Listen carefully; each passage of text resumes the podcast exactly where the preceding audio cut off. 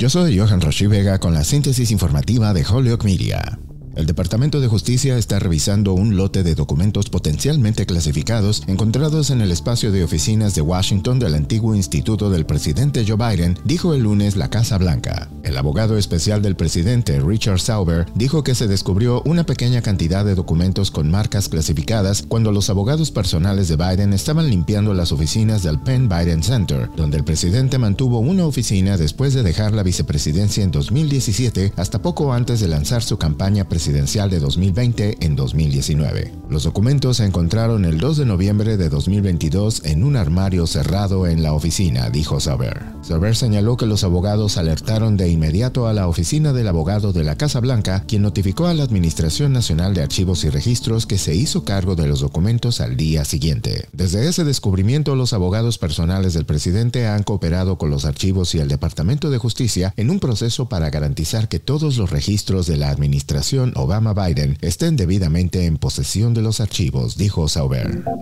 En otras informaciones, la Corte Suprema de Estados Unidos rechazó el lunes un esfuerzo de un grupo de funcionarios estatales republicanos para revivir la política de línea dura del expresidente Donald Trump que prohibía que ciertos inmigrantes que probablemente necesitarían beneficios del gobierno obtuvieran la residencia permanente legal. Los jueces rechazaron una apelación de 14 fiscales generales estatales republicanos encabezados por Ken Paxton de Texas de un fallo de un tribunal inferior en contra de su solicitud de montar una defensa legal de la regla de carga pública de Trump después de que la administración del presidente Joe Biden dejó de defender la medida y posteriormente la rescindió.